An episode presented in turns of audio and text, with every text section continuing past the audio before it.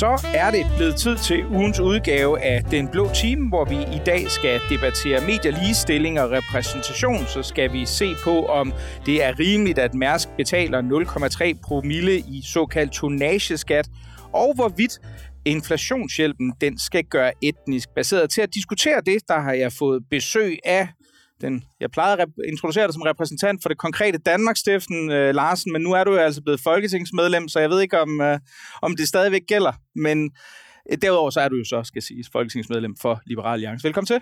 Mange tak, og jeg kan afslutte, at mine hænder bærer tydelige præg af, at jeg laver til synligheden et konkret arbejde nu. Jeg har sovet for længe over det hele fra byggeri, jeg er i gang med. Så ja, jeg kan også afsløre, at når jeg, når jeg opdager mærkelige ting, som åbenbart er udluftningskanaler på taget af mit hus, så er det Steffen, jeg sender et billede til. Jeg ham om at spørge, er der noget galt, Steffen?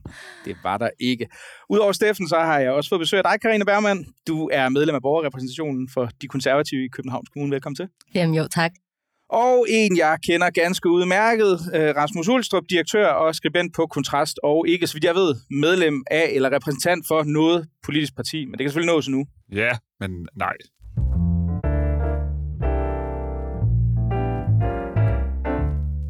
Danske film er hverken repræsentative eller mangfoldige nok, og det skal der gøres noget ved.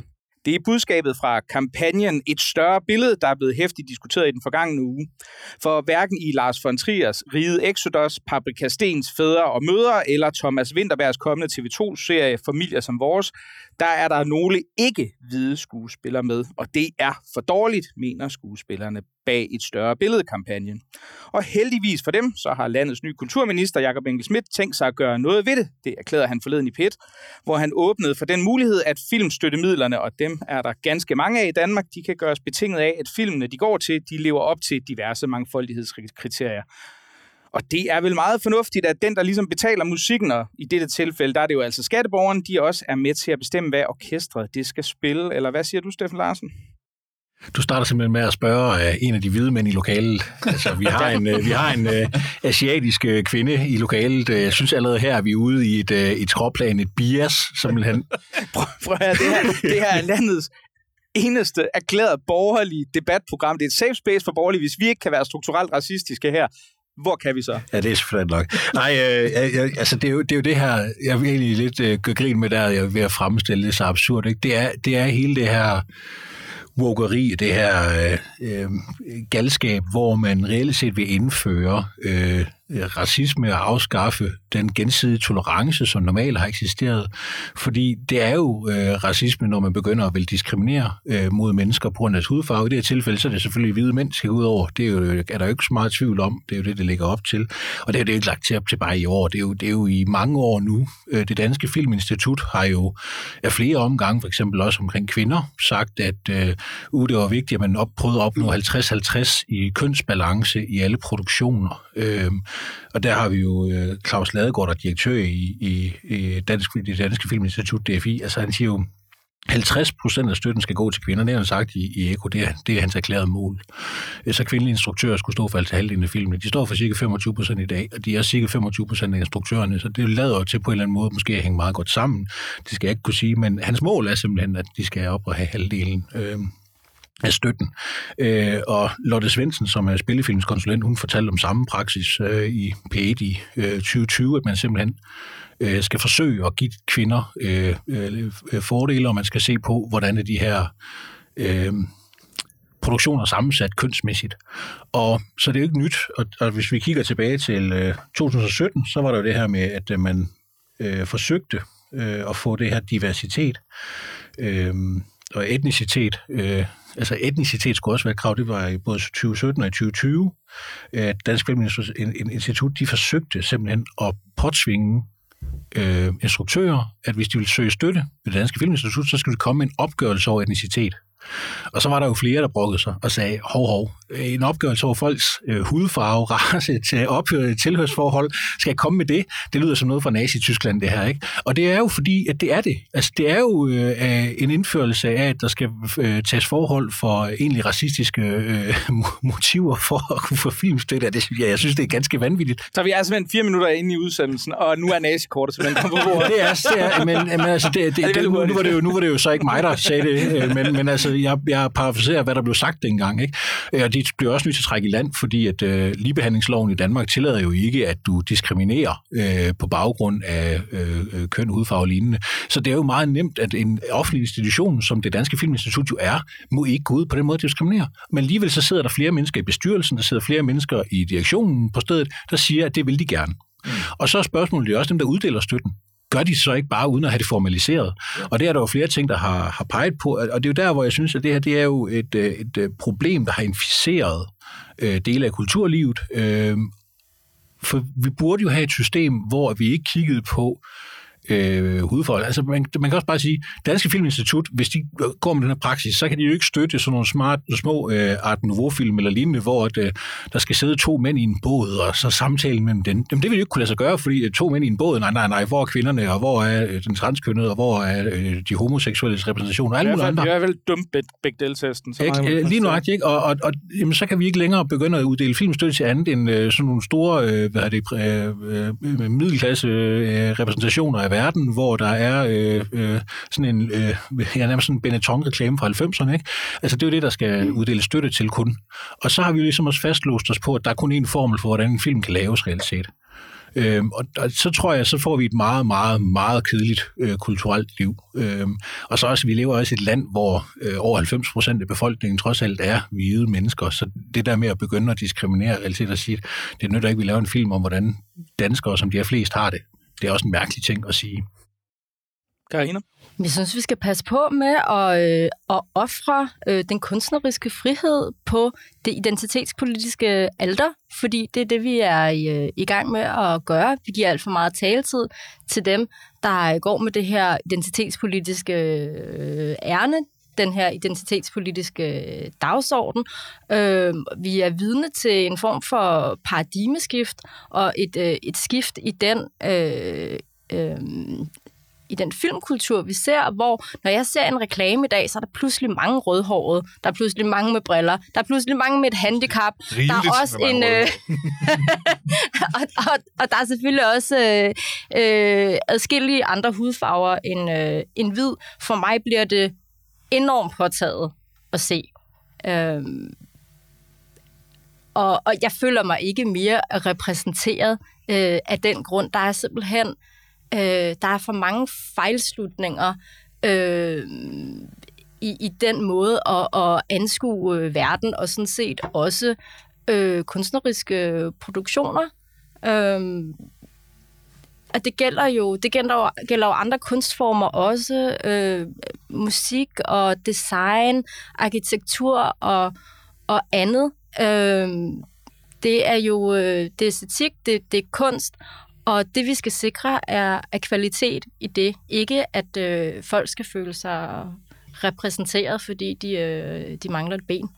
Men Rasmus, er det, er det dybest set ikke et spørgsmål om, at vi bare sidder af sådan nogle reaktionære dinosaurer hernede, der slet ikke har set, hvad for en vej i tidsånden den blæser? Jeg ved, Oscars fra uddelingerne fra 2024, de bliver jo også sådan, der kommer, ja, så vidt jeg kan forstå, introduceret et relativt sindrigt system, der skal sørge for, at du simpelthen kun kan vinde en Oscar, hvis du har x antal procent øh, minoriseret og kvinder og, og alle mulige ja. øh, i, ja, i bestemte bliver, det bliver, ikke? Det bliver ret... Øh, jeg synes faktisk, det bliver enormt interessant at se ved det nye Oscar, fordi det har jo hele tiden været sådan, grund til, at filmproduktionerne og instruktøren gerne vil vinde en Oscar, er fordi, hvis den har vundet en Oscar, så får du bare et større salg. Altså, det er nemmere at sælge en film, også når den udkommer på streamingtjenester. Hvis du den streamingtjeneste har rettigheden til en film, der har vundet Oscar'en for bedste film, så får du flere subscribers. Så på den måde har den en, og det er fordi, der hos befolkningen ligger en stor tillid til, at det at få en Oscar er en anerkendelse, der beviser, at det er en god film. Spørgsmålet er, om man med de her woke-kriterier, der kommer fra Oscar'en, hvor det er sådan noget, altså det er helt ned i detaljen, hvis ikke du har 50-50 sort og hvide er skuespiller, så kan du nøjes med 35 procent øh, andre etniske bag kameraet, og sådan, så det er sådan et større Excel-skema, der skal gå op på en eller anden måde. Og spørgsmålet er, at når det begynder at blive et krav, om vi så vil se, at det her wokeness vil lede til det, som vi jo har haft som tese længe, at markedsværdien falder for enhver given virksomhed, der begynder at blive woke. Fordi jeg kunne godt forestille mig, at den brede filmseer øh, befolkning vil miste tilliden til, at det at have en Oscar øh, statuette er lige med en god film. Og hvis det sker, så begynder Oscar-statuetten jo at være ligegyldig, og så har de faktisk ødelagt deres eget show ved at indføre de her krav her. Men det bliver interessant at se, eller om vi som øh, filmscene vestlig verden vil sige, Nå, om vi har stadig tillid til, at det bliver lavet gode film, selvom der er kommet woke-kriterier. Det bliver interessant at se. Jeg tror, det vil være sådan, at Oscar'en bliver totalt ligegyldig med tiden. Noget andet, jeg synes, der er interessant med hele det her, det er, at jeg synes, Steffen han peger på noget meget, meget vigtigt, nemlig, at det skal altså undersøges, om det så er journalistisk, eller om det er inden fra øh, hvad kan man sige, Folketinget, det skal gøres per befaling, det, er, det skal undersøges, om de her forskellige institutioner bryder ligebehandlingsloven, men de bare gør det uformelt. Fordi det skal de ikke have, have lov til. Fordi de sidder jo og siger, nu var der også den her diskussion i Berlingske med hende kunstredaktøren, der sagde, næste øh, direktør for, var det Statens synes hun skulle være en kvinde. Fordi det synes hun bare, fordi det kunne være godt med en kvinde. Hvor man sidder og tænker, at det skulle de her ting, her, der faktisk foregår i hovederne i den her kunst- og kulturverden. Og så, kommer man jo godt, så kan man jo godt sige til dem, hov, hov, I bryder faktisk loven, I diskriminerer ved at sige, nå, nå, nå, okay, ja, ja, men øh, vi vil bare have en bredere repræsentation, men det er da et kæmpe problem, hvis det foregår uformelt. Altså hvis de sidder til ansættelsesrunderne, og så sidder bestyrelsen bagefter og siger, nej, skal vi ikke tage kvinden, fordi så får vi en kvinde. Altså hvis den samtale faktisk finder sted, og det kunne jeg forestille mig, at den gør, i modsætning til, hvad feministerne og de woke tror, at faktisk finder sted i de private virksomheder. Så sidder bestyrelsen ikke i de private virksomheder og siger, skal vi ikke tage hende kvinden der, fordi hun er kvinde, og de siger heller ikke, skal vi ikke tage ham mand der, fordi jeg, jeg kan bedre lide mænd. Altså, den, den samtale findes ikke, men jeg er faktisk bange for, at den reelt findes uformelt. Nå, men jeg, I, jeg, i kulturverdenen. Jeg er overbevist om, den findes, og en af grundene til, at jeg er overbevist om, den findes, det var, fordi jeg sad til øh, den feministiske festival Talktown øh, sidste år, øh, hvor Anders Morgenthaler og flere andre sidder i en debat øh, omkring, øh, debatten hedder Krænket. Sådan taler man med hvide, ciskønnede mænd. øhm, og der var også en, øh, inklusion, øh, der var også en inklusionsrådgiver, der hed øh, Marie øh, Valentin Bæk. Hun var der også. Og, og Marie Valentin Bæk og Anders Morgenthaler, de kommer til at tale om det her med øh, mandlige direktører, hvordan man skal få dem rettet ind. Og der Anders Morgenthaler, han sidder og fortæller om, hvordan han er gået i gang med at kigge på, når han skal ansætte nogen, at så vil han ansætte øh, kvinder først, øh, og også folk med anden etnisk baggrund først, fordi at han synes, det er meget vigtigt at få dem ind i branchen. Og det kan man jo selvfølgelig sige, det er nobel og ting, men jeg vil også sige, når du begynder at sætte det op som dit primære kriterie at ansætte ud fra, øh, så, så ændrer det jo også ved den dynamik, du egentlig arbejder ud fra, eller hvis du før har arbejdet ud fra meritokrati, hvem er den dygtigste tegner og animator? Jamen, det er ikke det, man arbejder ud fra længere lige pludselig til synlandet. Det er den ene ting. Den anden ting, han sidder øh, og siger til det her, sammen med hende her, øh, Marie Valentin Bæk, det er, at, øh, at fremtiden er, at man bare skal sørge for at have den her mangfoldighed og diversitet, fordi ellers kan man ikke få støtte. Det er sådan set det, de sidder og argumenterer for. Og, øh, og Anders Morgenshold kommer sådan set til at sige på et tidspunkt, og det er, øh, det er den 93 minutter lange samtale, den findes på et øh, Facebook-klip, man kan gå ind og se den. Jeg genså den i går aftes. Og han sidder simpelthen og siger, at, øh, at han regner med, at øh, det forbedrer hans chancer for at få støtte fra blandt det danske filminstitut og andre steder, at han har øh, øget diversitet, og at han laver øh, film, der handler om wokeness og multikultur og alle mulige andre ting. Altså, at han laver, simpelthen laver projekter rettet mod, at han tror, det optimerer hans chance for at få støtte. Øhm, og det er jo sådan lidt en, en self-report af en eller anden art. Ikke? Altså... Men, men det må der da gøres noget ved politisk. Altså, der må der være nogen, der siger, hey, vi har et helt område i det her land her, der bryder loven systematisk. Mm. Altså, de sidder der åbent og indrømmer det til, på scener, men at de, de er kriminelle. Men det er vel altså, svært... Altså, det, men, det, men, nu, nu, det er vel nu er det ikke ham, der uddeler støtten, ikke? Så nej, nej, nej, nej. jeg vil ikke sige brug af kriminelle, men altså, han, ja, han, sidder selv, han har vel en klar forventning, og han kommer jo i de kredse, de ja. cirkler, han sidder jo med til nogle af de samtaler, garanteret. Han har en klar forventning om, at han, han øh, havde nemmere ved at få støtte end andre ved at netop gøre det. Men, men det, er vel, at det er vel en af de ting, som man kan sige, altså forhåbningen blandt de mere identitetspolitiske vil, vil være, at ved at sende vink med vognstænger og undgå alt for meget aktiv lovgivning, så gør folk det, som Anders Morgenthaler siger, han gør, og retter altså ind subtilt, helt uden at man egentlig behøver at sige, at man bryder lov om ligebehandling. Der er vel ikke nogen måde, hvorpå man så nemt vil kunne se, om det er det, der finder sted. Folk vil jo altid kunne, ligesom hvis man havde en racistisk arbejdsgiver, der siger, at når, så ender det tilfældigvis altid ved at være den sorte, der er den mindst kvalificerede, og derfor ikke bliver ansat, så kunne man jo sige, hvis man nu skulle lave film, men det var altid dem, der kom med det mest, øh, hvad kan man sige, øh, diverse cast, som var de mest, de havde det simpelthen den bedste idé til den her film, så man kan vel ikke gøre så meget ved det. Nå, øhm, det, altså, det, er jo, det er jo der, hvor øh, et, øh, jeg, jeg har svært ved at gennemskue, hvad man skal gøre ved det. Øh, fordi det er også det, øh, altså, løsningen ifølge øh, woke venstrefløjen i de identitetspolitiske øh, vækkede mennesker der, det har jo været hele tiden, at øh, ja, men der er for mange hvide mænd alle steder, og derfor så skal vi lave kvoter. Ikke? Altså, så det bliver sådan noget med, jamen, så, så skulle vi så gå med på kvoteideen. Det, det gør jeg ikke. Den, den køber jeg ikke. Det er ikke en løsning på noget som helst. Øh, men, men jeg tror derimod, det at vi vi på en eller anden måde skal have, vi skal have vundet en kulturkamp om at genfinde den her gensidige tolerance, som jo er det, det egentlig presser ud. Fordi normalt så har jeg jo anset vores samfund for at være sådan dækket ind øh, af en, sådan en grundlæggende liberal idé om gensidig tolerance. Altså, jeg kan godt tolerere, at du er her, jeg kan også godt tolerere, at andre er her, øh, og vi kan alle sammen øh, hvad det, kigge på hinanden og, og respektere, at øh, du har dine idéer, jeg har mine idéer osv. Når den bliver nedbrudt, fordi nu er det lige pludselig en, øh, sådan en, nej, nej, nej, der er ikke nogen gensidig tolerance, fordi vi tolererer ikke øh, den her gruppe her må få lov til at lave film, eller de her instruktører her skal ikke lave film længere, og de her mennesker her, de skal udskammes og fjernes, fordi de på den repræsenterer fortiden dårlige idéer eller et eller andet, så begynder vi jo at fjerne øh, reelt set tolerancerne, og så siger vi, at nu er det, nu er det i stedet for, så tolerancen går kun én vej. Øh, den er ikke gensidig længere, og det, det synes jeg, det er der problemet rigtig kommer.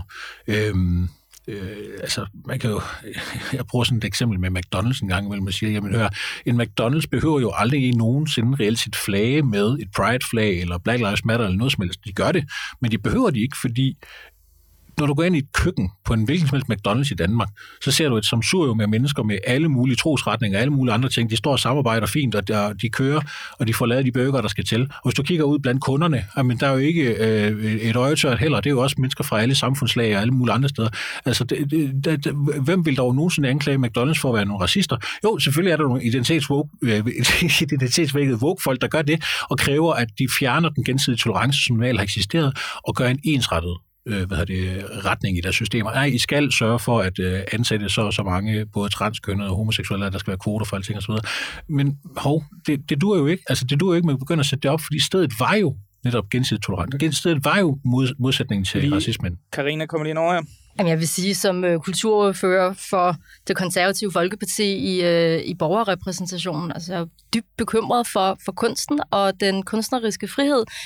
Øh, vi ser øh, kunsten, så mange forskellige kunstretninger, som bliver inficeret på den her måde. Vi sidder også med en årlig øh, ligestillingsredegørelse i Kultur- og Fritidsudvalget, hvor jeg sidder, og der har man spurgt øh, øh, aktører, organisationer, både inden for idrættens verden, men også inden for øh, teater, øh, film og en masse andet her i Københavns Kommune, som, som modtager tilskud.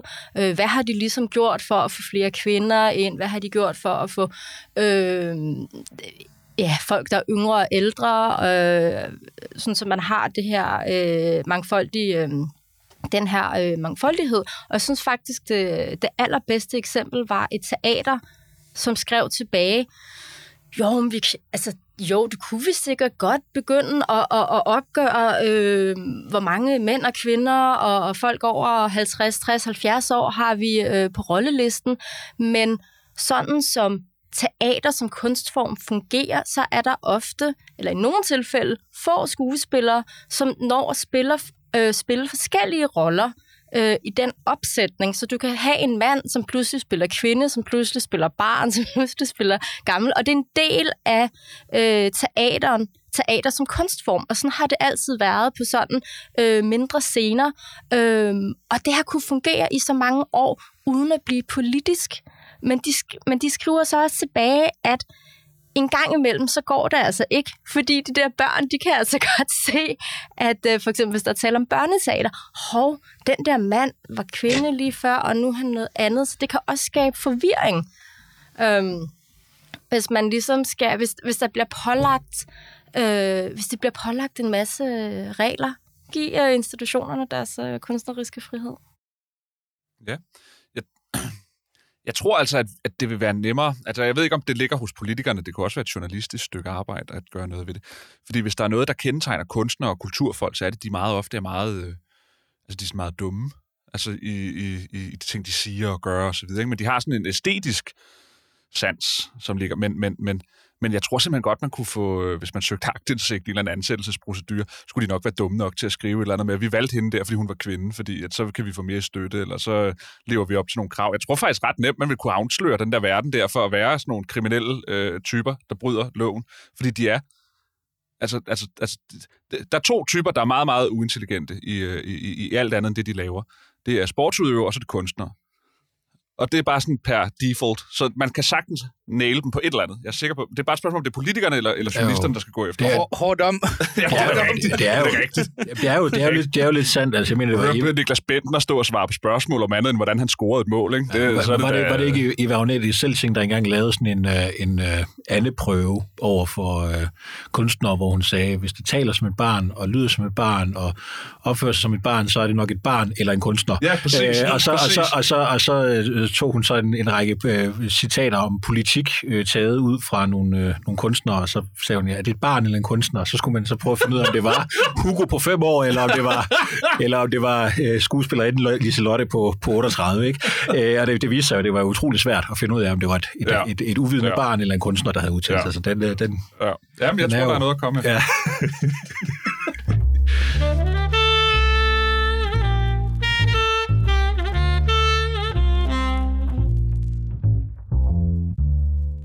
22 milliarder beløb Mærsk så overskud sig til i 2022, og heraf betaler firmaet så en skat, der er på knap 3 promille ifølge Finans.dk. Grunden er, at rederiet ikke betaler selskabsskat, den er på 22 procent, men derimod en særlig tonnageskat forbeholdt rederier, som Mærsk der også har været særdeles aktiv i forhold til at lobbyere for.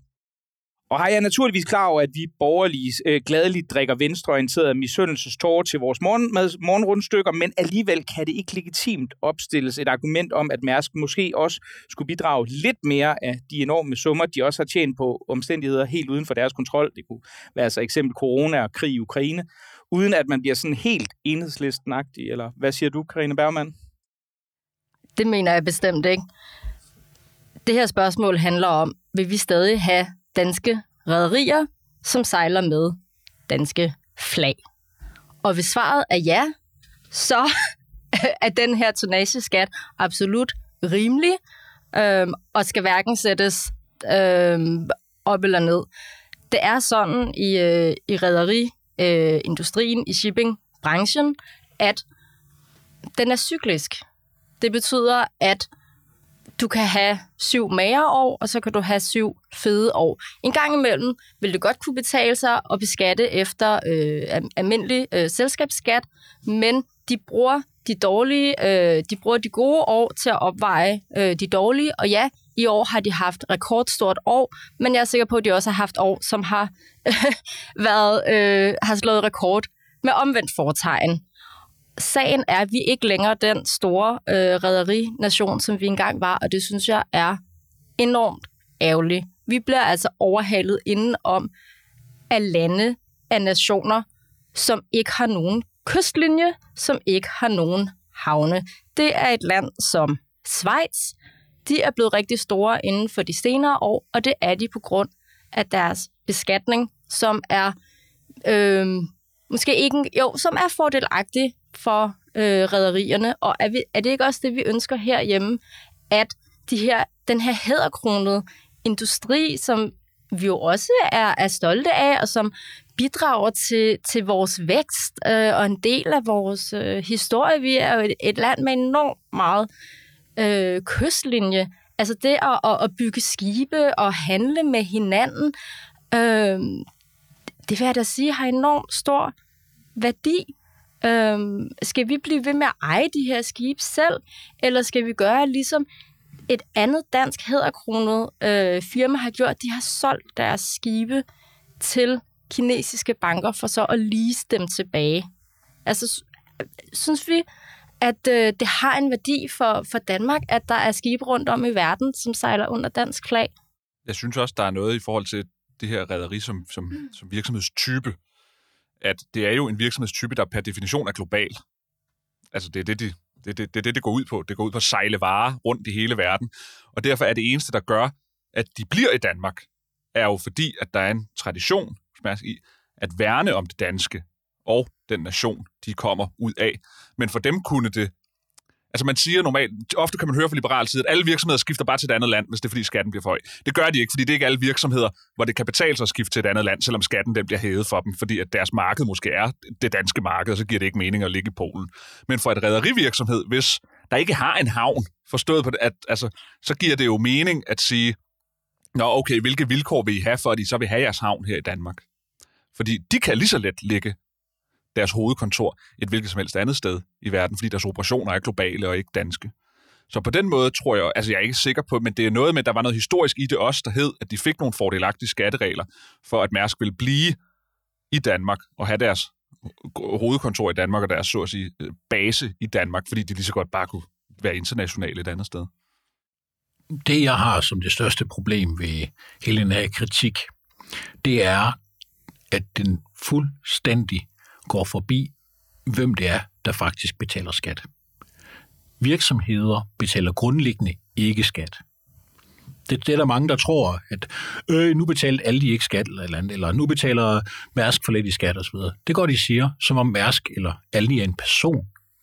Men Aldi er ikke en person, Mærsk er ikke en person, alle mulige virksomheder er ikke en person. McDonald's, Burger King, Q8 er ikke personer, de er virksomheder. Det er konstruktioner, der består af en masse mennesker, der samarbejder om noget for at få den her virksomhed til at virke. Mærsk, ud af de her 200 milliarder, der kom i overskud, der løber rigtig mange penge i statskassen, fordi det er blandt de store danske pensionsselskaber, der er medejere af Mærsk. De har masser af Mærsk-aktier.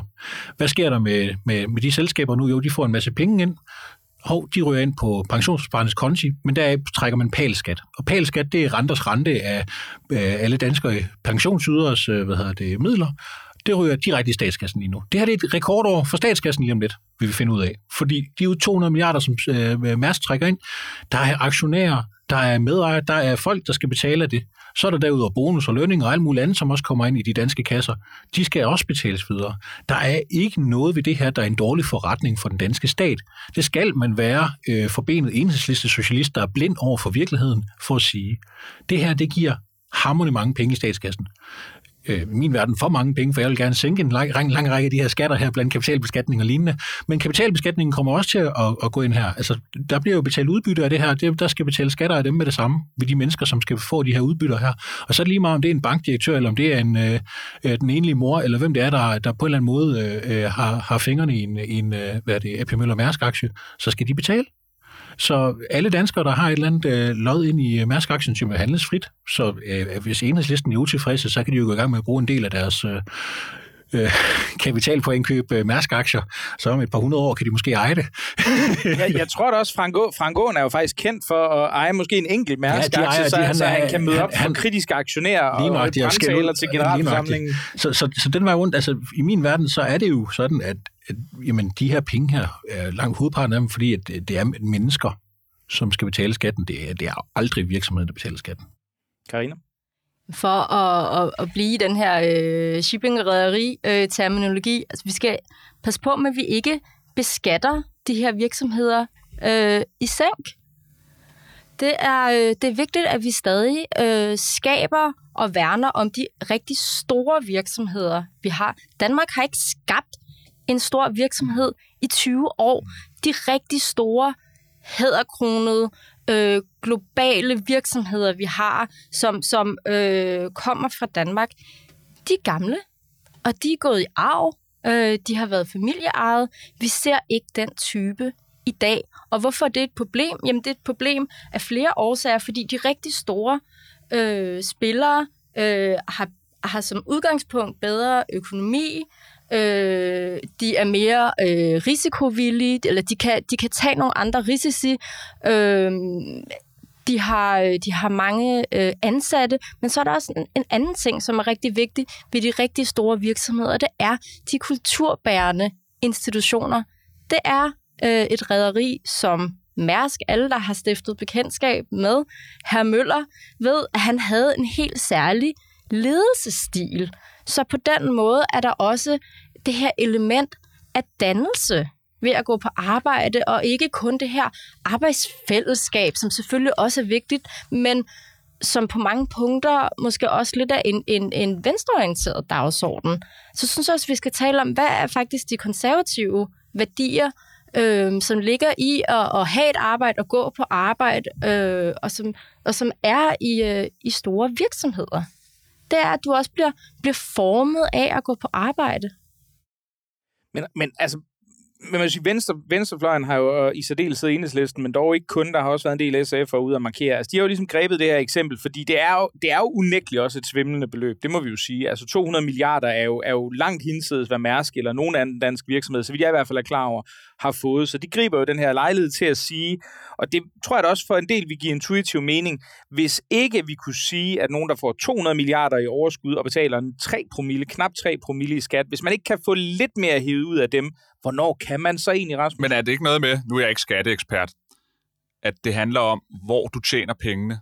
Altså, det, venstrefløjen kører tit den der med, at nu har øh, McDonald's ikke betalt skat i, øh, i Danmark, men så er det jo faktisk fordi, at selskabskonstruktionen er sådan, at de får deres største indtægter via andre lande. Måske svært for at forstå for lytteren her. Men, men det handler om, hvor pengene bliver tjent, og ikke hvor du har dit hovedsæde i forhold til, hvordan du... Så de der 200 milliarder, det er jo ikke danske... De der 200 milliarder er jo ikke tjent i Danmark af danske kunder, der køber det af danske Mærsk. Nej, det vil være altså, amerikanske og kinesiske firmaer primært, ja, ja, det ja. argument, ikke? Jo, jo, jo, jo, og havne overalt i verden, der bestiller fragt, som hvor Mærsk øh, indgår i. Så nu er jeg jo ikke nede i den her konstruktion, men jeg tror ikke, mit umiddelbare gæt er, at det giver ikke mening at sige, at de der 200 milliarder er danske, er tjent i Danmark, og derfor skal beskattes i Danmark. Jeg tror, det vil være en meget, meget, meget lille del af det, som reelt er tjent i Danmark. Det vil være udenlandske kunder i, i hele verden, de har tjent pengene hos. Man så jo det argument, øh, øh, hvad hedder det, også med Novo Nordisk for et par år siden, hvor de også lavede et rekordoverskud, hvor der blev skældt ud over, at de skulle de betale noget mere af, og det var ikke nok beskatning osv. Fordi de, de slap jo for en del af beskatningen, fordi mange af pengene var jo tjent i øh, USA og andre lande. Og der er det jo, fordi vi har de her internationale øh, samskat, sams, øh, beskatningsretlinjer, øh, så, så tager de jo egentlig overskud hjem til Danmark og betaler skatten her.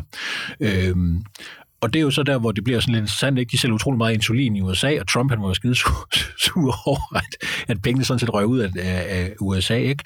Øhm, øh, det synes jeg, at Trump var en idiot. Jeg synes, at pengene skal til Danmark. Men altså... Øhm, øh, Pludselig kan man stå fra alle sider og kræve, og kræve, når man kræver beskatning for det der, problem, det, det der problem, det er, hvis ikke vi har de her øh, aftaler imellem landene omkring, at jamen, øh, beskatningen foregår der, hvor produktionen realitet eller tingene kommer fra, Øh, det kan man ikke med skibe, fordi skibe, der er det jo skibet, der er produktionen, altså det, det bevæger sig. Ikke? Øh, så den var rundt, så kan man ikke lave sådan en beskatningsordning, fordi jamen, så kan vi jo godt begynde at tale om alle mulige andre ting, men, men balladen bliver, at vi kan ikke finde ud af, hvor vi skal beskatte hende. Og vi kan ikke få lavet nogle internationale aftaler om, hvor vi skal beskatte hende præcis. Så det, de her tonagebeskatninger her, som jo forresten kører de fleste lande i verden, der har store rædderier, kører en eller anden afart af det. Øh, jamen, der er det jo en, en, en fornuftig løsning, fordi det gør, at vi ikke skal slås med alle de andre lande om, øh, hvem skal betale skat og tolv og alle mulige andre ting af, af hvad end der transporteres, og hvordan man tjener penge på det. Øhm, og vi så det også med, øh, mit eksempel med Novo Nordisk var jo egentlig, at, at der var en masse mennesker rundt omkring i verden, der sidder og siger, at de vil gerne have noget af øh, Novo Nordisk overskud, men fordi vi har de her sambeskatningsaftaler, beskatningsaftaler, så sker der jo det, at øh, beskatningen af Novo Nordisk foregår i Danmark. Øhm, og det gør også, at Coca-Colas beskatning primært foregår i USA. Sådan er det, og det må vi jo så finde os i her i Danmark. At, ja, selvom Coca-Cola har en afdeling, der tjener masser af penge. Det er jo så Carlsberg, der reelt set ja, det her. Ja, og Carlsberg lægger sit regnskab i Danmark og betaler så reelt set skat der, som så går videre til Coca-Cola, fordi de køber brandet ind. Men altså, sådan er det jo. Der, der er nogle aftaler øh, på tværs af lande, og, og det kan godt virke urimeligt, hvis ikke man sætter sig ind i dem, og det er jo det, som vi tit oplever, at socialister, de synes, det er urimeligt, men det er jo fordi, de ikke har sat sig ind i det, fordi det, de siger, det er, at Novo Nordisk skulle betale skat i USA, når de nogle gange står og brokker sig over, at øh, den lokale øh, Burger King ikke har betalt skat i Danmark, så står de også og siger, jamen Novo Nordisk skal jo forresten betale skat alle andre steder lige i Danmark. Det er også sådan en, okay, men det er også fint nok, men det er jo 22 eller 23 milliarder kroner, eller hvad fanden det var, de, de lagde for et par år siden. Ikke? Det, det siger du, den danske statskasse ikke skal have. Jamen, det er jo tre supersygehuse plus, øh, plus personale. Øh, det skal vi lige sige farvel til. Jeg er ikke sikker på, at det bliver en god forretning for Danmark ja. at, at gå ud af de aftaler. Ja. Hvis det lykkes øh, venstrefløjen at, at beskatte øh, Mærsk og andre rædderier i, øh, i sænk, så får vi dem ikke igen. Det er så kapitalintensiv en, øh, en branche.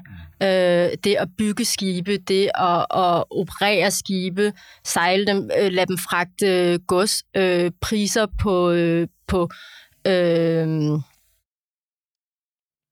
øh, brændstof og, og andet, og de, øh, den specialistviden, øh, det også kræver at, at operere de her skibe, også med forskellige lovgivning i forskellige lande og sådan nogle ting det får vi ikke igen. Så derfor så skal vi væk fra den her øh, socialist-mentalitet, som handler om at altid begære sin næstes øh, formue. Hmm. Og således belært om, øh, om langt mere, end hvad jeg nogensinde har vidst om øh, internationale beskatningsregler i forhold til shipping, så tænker jeg, at vi går videre til næste emne.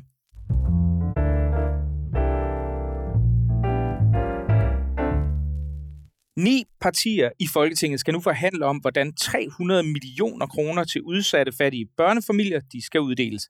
Men det bliver ikke helt let, for to af de ni partier, Dansk Folkeparti og Danmarksdemokraterne, de mener ikke, at pengene skal gå til indvandrerfamilier. Citat. Den gamle aftale, som de havde i rød lejr, var jo ren kaching ude i ghettoerne, og det vil vi ikke lægge stemmer til. Vi vil meget gerne være med til at give en håndsrækning til de fattigste familier, men det skal selvfølgelig være danske familier. Citat slut, sagde Dansk Folkepartis formand Morten Messerschmidt i den forbindelse.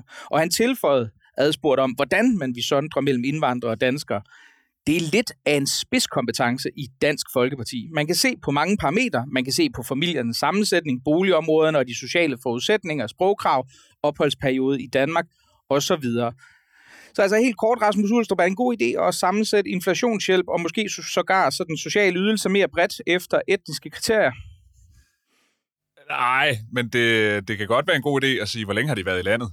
Altså, hvis man har en, øh, en integrationsydelse for eksempel, der er tilpas øh, lav for ikke at tiltrække øh, øh, arbejdsløse øh, indvandrere eller familiesamfund eller andet, så er det da rimeligt nok at sige, at de ikke også skal have en pose hjælp oveni. Altså, altså selve ideen, må jeg indrømme, det der med at give hjælp. Hvis man sætter nogle ydelser, så er det fordi, man mener, at de ydelser skal sidde på en måde, hvorpå det får de incitamentstrukturer, der skal være i ydelserne. Kontanthjælpen skal være et bestemt niveau, fordi at der skal være forskel på øh, det, du får kontanthjælp, og det, du får ved at arbejde. Så skal man jo ikke komme bagefter og sige, nu vil vi give en hjælpende hånd til jer, efter vi har sat jeres ydelse på det her niveau. Altså, så må man jo som politiker sige, så kan det være vores... Altså, så har vi sat ydelserne et forkert sted. Altså, så må man jo tage den diskussion. Men det er jo ikke nogen mening at sætte en ydelse, for så efterfølgende kommer og siger, nu får I lidt flere penge, ja, der er på den ydelse. Altså, det der, det der, det der, bare, det der bare øh, underligt. Steffen, hvad tænker du? Jeg kan jo se, øh, at LA er jo ikke blandt de to partier, der, øh, der ønsker de her etniske kriterier. Nej, men øh, vi igen ønsker jo sådan set heller ikke inflationshjælpen, så det er jo meget nemt, vi står udenfor, fordi vi er fuldstændig imod det her, øh, som vi ser som noget skrammel. Og vi ser det jo som noget skrammel af to årsager. Et, i forvejen giver vi de her mennesker øh, penge, øh, og vi giver dem, som vi kan se ud fra tallene, og vi giver dem rigelige penge, fordi man har endda hævet de her ydelser her løbende de sidste par år under det er også den røde regering, som var før, før den her såkaldte midterregering øh, der, der var det jo også, at man hævede de her ydelser her. Så, så grundlæggende så er deres grundydelse blevet hævet, og øh, nu øh, kommer inflationen, så ja, det er da ubehageligt, men det er da ubehageligt for alle. Det er der ikke nogen, der synes, at det er sjovt at se ens øh, opsparing blive udhulet, eller at man ser ens øh, dagligvarer blive dyrere, og man nu skal overveje, om man, man skal øh, øh, købe lidt færre ting og, og, og passe lidt mere på sine penge. Øh, det er jo da ikke noget, nogen, der synes er sjovt, men det er jo sådan, det er. Og alle skal jo så til at overveje at passe lidt mere på deres penge. Sådan er det.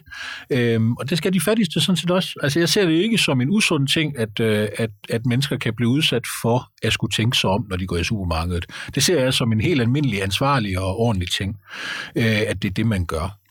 Nå, men så når vi så kommer til de her fattigste børnefamilier, og det bliver jo virkelig talt op til den helt store guldmedalje, at, at hvor problematisk det er, og hvor besværligt det er osv., men det er også, altså, børnefamilierne på sociale ydelser, er de folk på sociale ydelser, der har allerflest midler. Ja. Og det er derfor, at det bliver sådan lidt besværligt for mig, fordi nogle af dem har jo, øh, særligt de enlige mødre eller enlige forældre på sociale ydelser, har jo så mange penge, at det dårligt kan betale sig for dem at tage et lavt lønsarbejde. Men på samme tid, så er det jo så, øh, hvis du er i et lønnet arbejde, så kan du ikke få adgang til de her øh, midler her. Det vil sige, at den enlige mor, som sidder bag kassen, hun kan ikke få de her penge her. Hun tjener cirka lige så meget, som hvis hun var på kontanthjælp. Nå, okay. Men, men hende, der er så på kontanthjælp, hun får så de her penge her. Det er jo en også en arbitrær dårlig måde at give fattig, fattig, fattig hjælp på, hvis man ikke ser det, dem som fattige.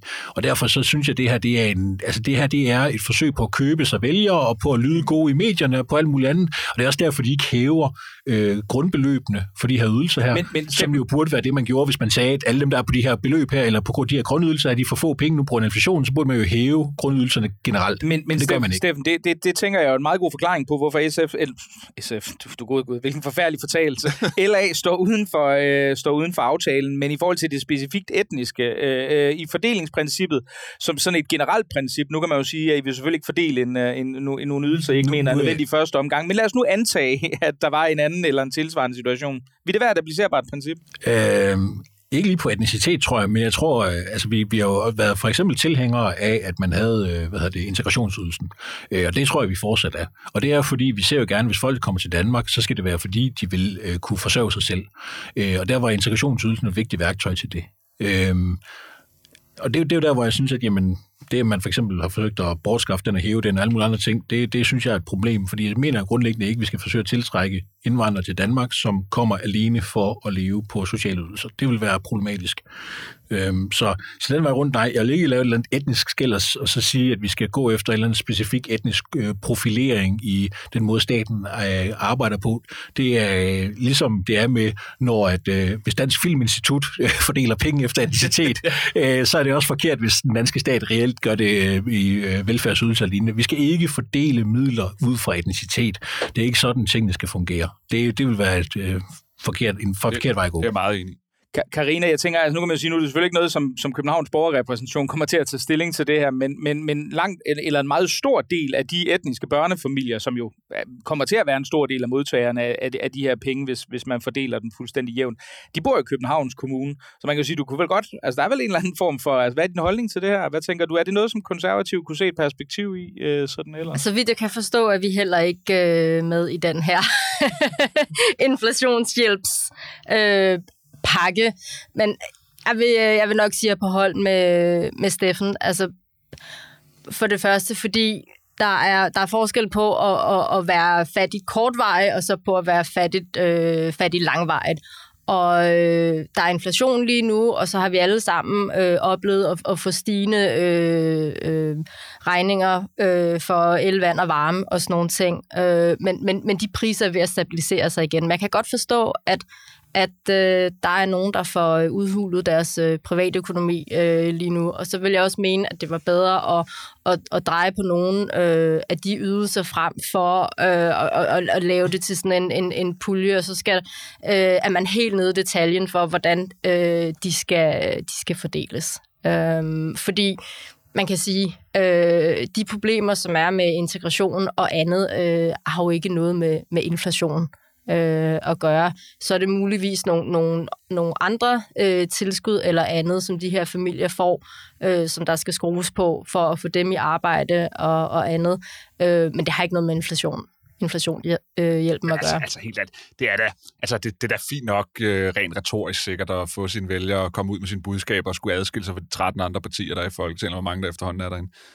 Men altså, altså, altså det er jo er jo noget pjat at gå ud og sige, nu vil vi uddele hjælp, og nu vil vi prøve at finde ud af, hvordan vi kan gøre sådan, så det bliver etnisk fordelt, den inflationshjælp, der kommer. Altså, det er jo... Det, altså, Altså, det er jo ikke nogen men, steder hjemme. Altså, men, altså, det, altså, Rasmus, det er ikke, fordi det er uanstændigt, men fordi, men fordi der er ikke noget i substansen i det. Altså, det er, ikke, det er ikke det, det går ud på. Altså, hvis du har en familie i Danmark, og du mener, at de skal have nogle sociale ydelser, så mener du også, at de skal have hjælp, ligesom de andre, der har på nogle sociale ydelser. Så må du fratage de sociale. Det er det, jeg prøvede at sige der. Så må vi tilbage og kigge på de sociale ydelser, man giver.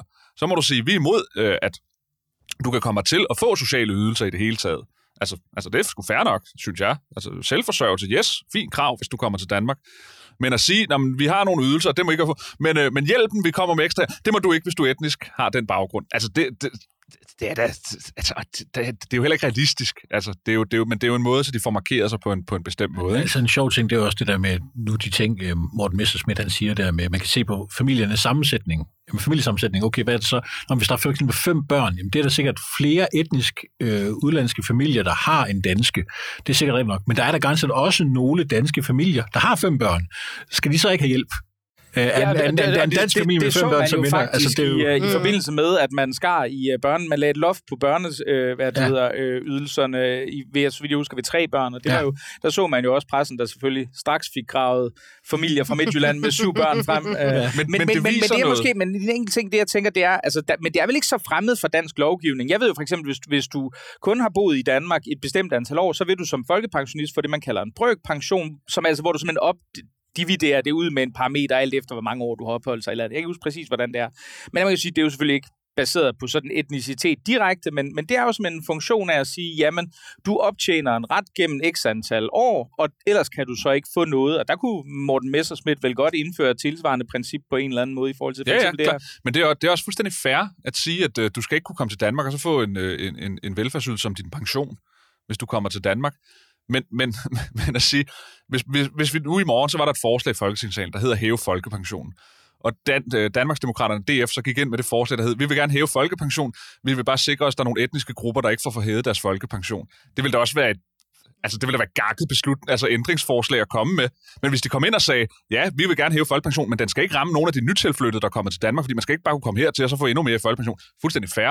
Ja. Altså, altså, altså det, det, er det, jeg er ude efter ved det her. Ja, ja men det er jo, det er jo også altså, en fair anke. Altså det er jo med det her med, det, altså det, når man kigger på de nævner en ting, jeg nævner her, familiens sammensætning, boligområderne, sociale forudsætninger, sprogkrav, øh, og så videre. Men altså, den der er, det er opholdsperiode i Danmark. Ja, den, den, er sådan set, den kan ja. jeg sagtens forstå. Den ja. giver god mening ja. øh, ud fra en lang række af de her kriterier, ja. som, som vi ligesom bliver nødt til at sætte op. Ja. Øhm, og øh, kan den så ramme folk fra alle mulige forskellige identiteter? Ja, den kan også ramme en amerikaner, den, kan, den rammer jo færre, fordi den rammer jo alle, der kommer ja. til. Men det er sådan set også fair nok, fordi amerikanere skal jo heller ikke bare komme hertil og så få, og så få forhøjet inflationshjælp. Altså, Lige det er der ikke nogen, der skal. Havde du noget til for, Karina? Nej. Så tror jeg, vi lægger dagens udsendelse ned. Tusind tak, fordi I kom. Steffen Larsen, Karina Bergmann og Rasmus Ulstrup. Og mit navn, det er Mikkel Andersen. Du har lyttet til Den Blå Time, der som altid er finansieret af Kontrasts medlemmer. Hvis du ikke har meldt dig ind nu, ind på kontrast.dk-medlem og meld dig ind. Tusind tak, fordi du lyttede med.